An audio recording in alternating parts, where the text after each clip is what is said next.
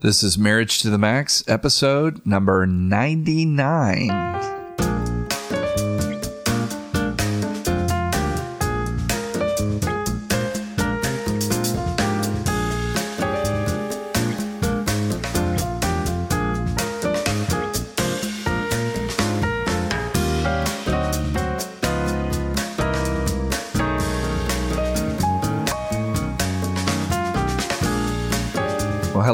Welcome to another episode of Marriage to the Max, episode number 99. Ooh. I'm your host, Brett Hurst. I am married to the lovely Kellie Hurst. Oh, thank you very much. That's you, Kel. Mm-hmm. We're both marriage educators. We're co founders of Home Encouragement. This podcast, we do this because we want to help you. We want to take your marriage to the next level, Woo! wherever that may be. Today's episode is called Odds and Ends. Mm-hmm. So these are the loose scraps that we've accumulated. The leftovers. The No. leftovers. These, these are actually just the things that come across our desk that don't warrant an entire episode, Mm-hmm. but are interesting enough to talk about. And some of those are listener questions or comments that come through email, which we're always grateful to get. And some of them, a couple of them are just things that I found that I knew wouldn't flesh out a whole episode, but we wanted to throw them in. So this is like the kitchen sink episode. I'm with you. So give me a listener question. Okay, here's one. This woman says, I have a topic I would love for you to cover at some point work and marriage. My partner works a lot, and I'm sure this is a common gripe from many women.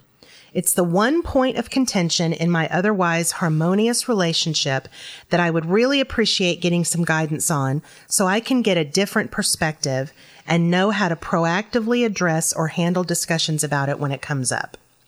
This is definitely very common. Mm-hmm. We see this all the time. We see it the other way too. Yeah, it's not always a women can work too Right. long or whatever. Yeah, it's not necessarily a gender thing. Anecdotally, right or wrong, we see it more with men. Uh-huh. Perhaps with some men, their identity is so tied to their job, Mm-hmm. where maybe that is not as strong as frequently with women. Perhaps. Perhaps. I find it interesting that this listener says they have a good relationship. She feels happy. They feel happy in their relationship. It's just this one thing that seems to come up again and again. So, Brett, if you had this husband in your office uh-huh. and y'all were just talking, you know, man to man, and what, what would you say to him about this? I would say, what are your goals? What's your life really about? Mm-hmm. Where do you want to be in 10 and 20 years? Where do you want to be when your career is over or even at the end of your life? You mm-hmm. know, I mean, what is your life really about? Mm-hmm. Is, is your life defined by your vocation and your accomplishments mm-hmm. in that vocation? Nothing wrong with some of that. Mm-hmm. Or if you are married, if you do have a family, is that the higher priority? Right. You know, for me personally, my family and my marriage before even our kids and grandkids, whatever, mm-hmm. that's the highest priority outside of my relationship with God. Yeah, and I I think that's the best starting place. The conversation that's a thirty thousand foot view mm-hmm. of you know, and there's even a very quoted scripture that says, "What profit a man if he gain the whole world but he loses his soul?" Right. You know, I think you can sort of expand that to what profit a man if he loses his family or loses his marriage. You know, But even on the soul part, mm-hmm. that's another whole angle to be discussing is, you know, when you're younger, you can do that for a while. You can work 60 hour or more weeks and survive for a certain amount of time. yeah, Uh, but eventually you're going to crack. yeah, someone's going to pay the price for it. Right. It maybe it's your marriage, maybe it's your fi- your physical health. Right. Or your mental health. Right. Or, uh, you know, Yeah, so I think that's a good place to start. What would you say to this this wife who how how does she she doesn't really say in the email about whether or not they argue about this all the time or mm-hmm. is this something that when she brings it up he says, "Yeah, I know I'm working too much," and then he just doesn't make any changes? Mm-hmm. Or like how would you tell her, how would you counsel her how to bring that up in a way that doesn't feel threatening to him? I think you just said it. You mm-hmm. know, have you tried having that conversation in a way that's non-threatening, Mm-hmm. non-judgmental? Are you providing that safe place for you to have Mm-hmm. together an honest conversation about that? Yeah. also this could be either way if it was the wife or the husband that overworks is the other spouse making home the place to be Right. you know Are you making it an inviting, warm, welcoming space? Right. So that everyone in the family wants to be there. right Yeah, that's a good point. i mean even if you're in college and you're living with a roommate or something like that let's Uh-huh. say if that roommate is not fun to be around you know how many people do not want to go home Mm-hmm. Yeah. to be with that roommate Right. You know? Exactly. I think there's a way too that she can say this where he might hear her a little bit better and rather than just sort of coming from a you work too much, you're always late coming home, da da da da. that's not going to get you very far Yeah, if she comes at it from a first saying, you know, thank you so much for how hard you work. I mean, we're so I'm so appreciative. Mm-hmm. Yeah. You know, you provide a wonderful living for us and you know this kind of stuff. I I know every man, well every woman wants to hear that too. Everyone anyone who's working hard wants to hear that kind of respect and appreciation. But then, even if she can steer the conversation to a way of, you know, rather than complaining about it, to say things like, you know, I just want you to know we love it when you're home. Right. You know, we really enjoy hanging out and I miss getting to have conversations with you or date night with you. And, Right. um, you know, maybe that's a different way to skew it so that he can hear it better and it doesn't sound like an attack. i think that's excellent Yeah, so we'll see. I hope I hope that works for that person. So here's another listener question. okay This person says, I know a lot of couples argue about money, but it seems to be a never ending fight between my spouse and me. I don't know if this is a male or female. I don't think it matters. I've heard you say that money fights aren't always about money. Can you explain this or give me some examples? Well, we know in scripture, in the gospels, Jesus talks more about money than he talks about heaven or hell, you know, what your kind of important conversations. Mm-hmm. Why does he talk so much about money? It's because it's a reflection of our heart. It's a reflection of our so many things, our desire for control, our, it's an indication of how much we trust God or don't mm-hmm. trust God. Mm-hmm. Yeah, I think it's Dave, Dave Ramsey or somebody says every single day we are thinking about money, spending money, saving money. Like money is a huge piece of our lives. Yeah. We, we We're touching it in some way. Yeah. Every day. pretty much. Yeah. Exactly. Yeah, I didn't mean to interrupt you. You were going down the, you know, he talks, Jesus talked about hell and, and money well, and, I, I, again, I think the reason he talks so much about money is because it's such a uh, spiritual and emotional barometer. Mm. You know, it's an indicator. It's like a check engine light. Yeah. You know, Okay. um, where where you are on money, how tight fisted you are, or Mm-hmm. or how frivolous you are, or whatever, Mm-hmm. wherever you are on the spending versus saving spectrum yeah. is probably some indication. I mean, it could be just simply your personality temperament, mm-hmm. but in most cases, it's that plus just your. It says a lot about how you believe about life world, and the world, and yeah, relationships even. Yeah. And I think from a practical perspective too, money represents so many different things that aren't money. For example, money can represent security to some people. It can represent freedom to some people.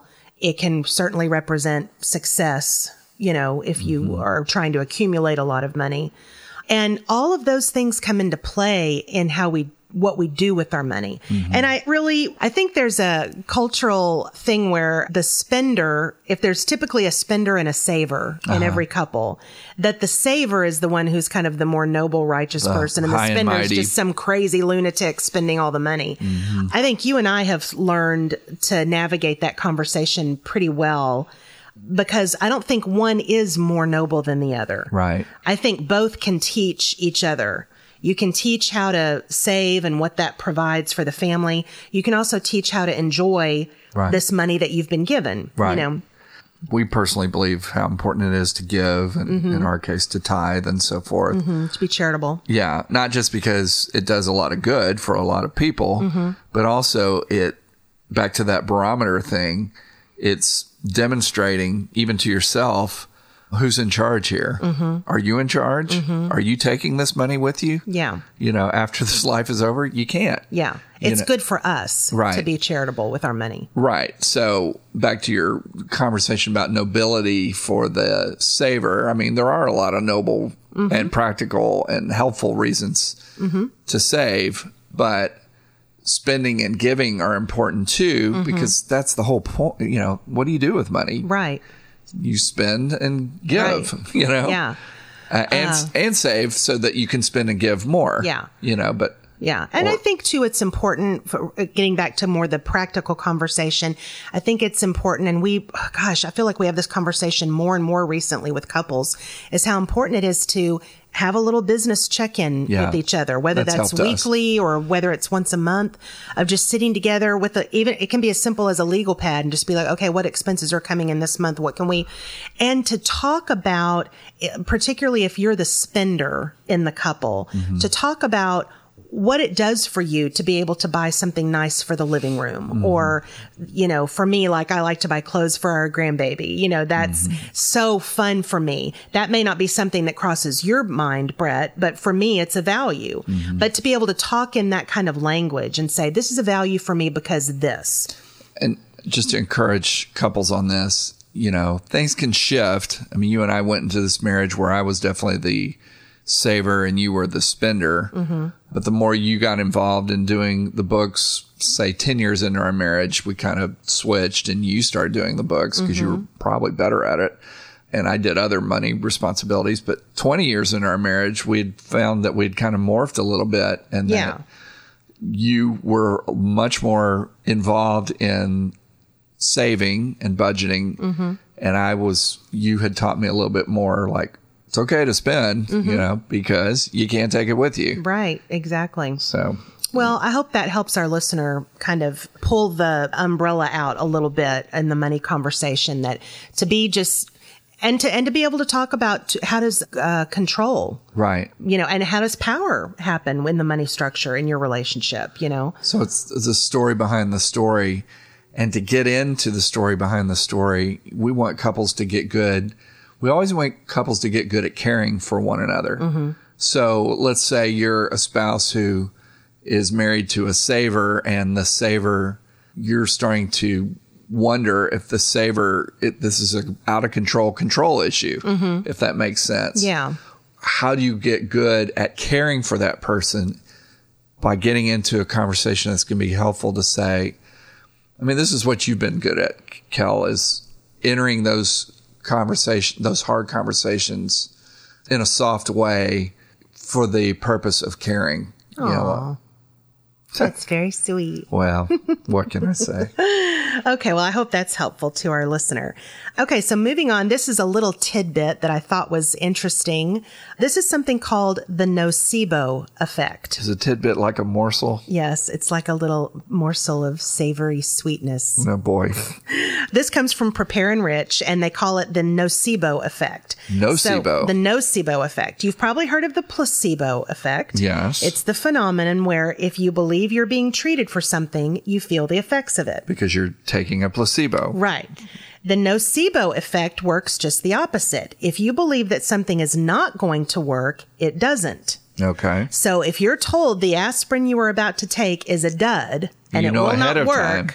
then it doesn't work, even if it's the same kind of aspirin you always take for your headaches. okay So it's, it's just the opposite of the placebo effect. So here's how it can affect your relationship. The laundry is starting to pile up. Ugh. You go to bed with the expectation that your partner will not do the laundry and that it will still be there the next morning to haunt you. This is a nocebo. Because every time you assume a flaw in your partner's character mm-hmm. and then he or she doesn't come through, you are creating a negative cycle in your relationship. Hmm. So I know what our listeners are saying. They're saying, well, what if he still didn't do the laundry? Instead, ask your spouse to do the laundry rather than stewing about it in silence. Okay, but what if your spouse says, You've already asked me 17 times, I'm on it? Well, then at least you're not having the mind loop where you're assuming they won't do it and then they don't do it. That's the nocebo effect. And by the way, laundry is not our not our issue. No, and you want to know why? because I do the This is going to set people. F- no, this is going to set people free. I, I we should do like a whole episode on this. Yes. actually, we are. We're doing we're doing a, an episode coming up about chores. But you and I, uh, I don't know when, 15 years ago probably, decided to have separate hampers. Yeah. And I would do my laundry and you would do your laundry. So and it has been so peaceful. So liberating. Oh my gosh. and right. it doesn't mean that I won't like sometimes you'll if my towels are still in the dryer, Oh. you'll fold them for me. Or I'll even wash them for you. Yeah, or if I if something of yours is in the dryer, I fold them and put them away nice and That's neat just for just because we're courteous people. but the the At times. the onus is not on one of us to be doing the laundry and it is oh man, that was a genius move we did. Yeah. I love Had it. to have been my idea. Maybe so. No, I'm kidding. It wasn't. Okay, one last thing before we go. This is a beautiful quote that I don't remember who sent this to me, but I thought it was so lovely. I wrote it down and wanted to use it, and it is this. Kintsugi, I think is how you say this word. Kintsugi is the Japanese tradition of restoring broken objects with gold so the cracks are illuminated, not hidden. Lovely. The belief is that the pottery is more beautiful for having been broken. Hmm. Relationships work the same way. If we choose to embrace our struggles and repair ourselves with love, we too become more beautiful for having been broken. This is the essence of resilience. So beautiful. I love quotes like that and little just illustrations that I love it. I love it. I love it. And we've certainly seen that, that couples that embrace their brokenness and work mm-hmm. through it. They're better on the other side. Yeah. And they, you know, as we've said many times with those couples, they wouldn't wish that episode of brokenness on their worst enemy. However, they wouldn't trade it mm-hmm. because that's what got them to another beautiful plateau Right. in their marriage. Yes. So we say kintsugi. I hope I'm saying that right and not totally messing that up. But I'm not going to contest that. so that's I our don't want to little be a no- nocebo. that's our odds and ends episode. Did you like it? Sure, I liked it. What's a yes, Sibo? I don't know. Maybe we can explore that one. Okay.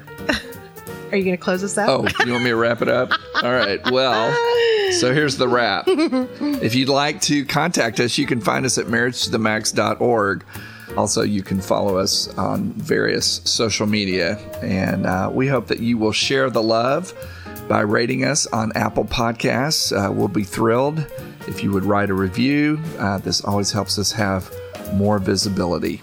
Thanks for listening today. Until next time, remember healthy marriage, healthy world. God bless y'all.